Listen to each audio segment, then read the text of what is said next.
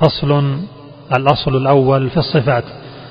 والأصل في أوصافه أن نثبت لكل ما الوحي له قد أثبت من غير تحريف ولا تعطيل وغير تكييف ولا تمثيل.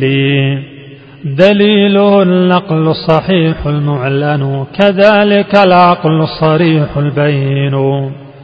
فصل.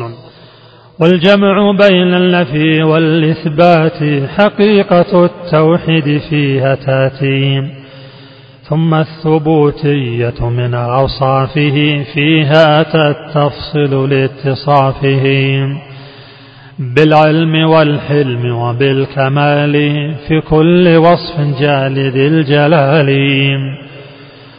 والمنف من صفات ذي الجلال فيها أتى الإجمال للإجلال. كهل لربنا سمي يعلم كلا ولا مثل له فلتعلموا. وربما فيها أتى التفصيل لدفع أوهام وذا قليل. فصل توافق الأسماء والصفات ما يلزم في الموصف والمسمى. تماثل وذا له متفق شرع وحس ثم عقل مشرق.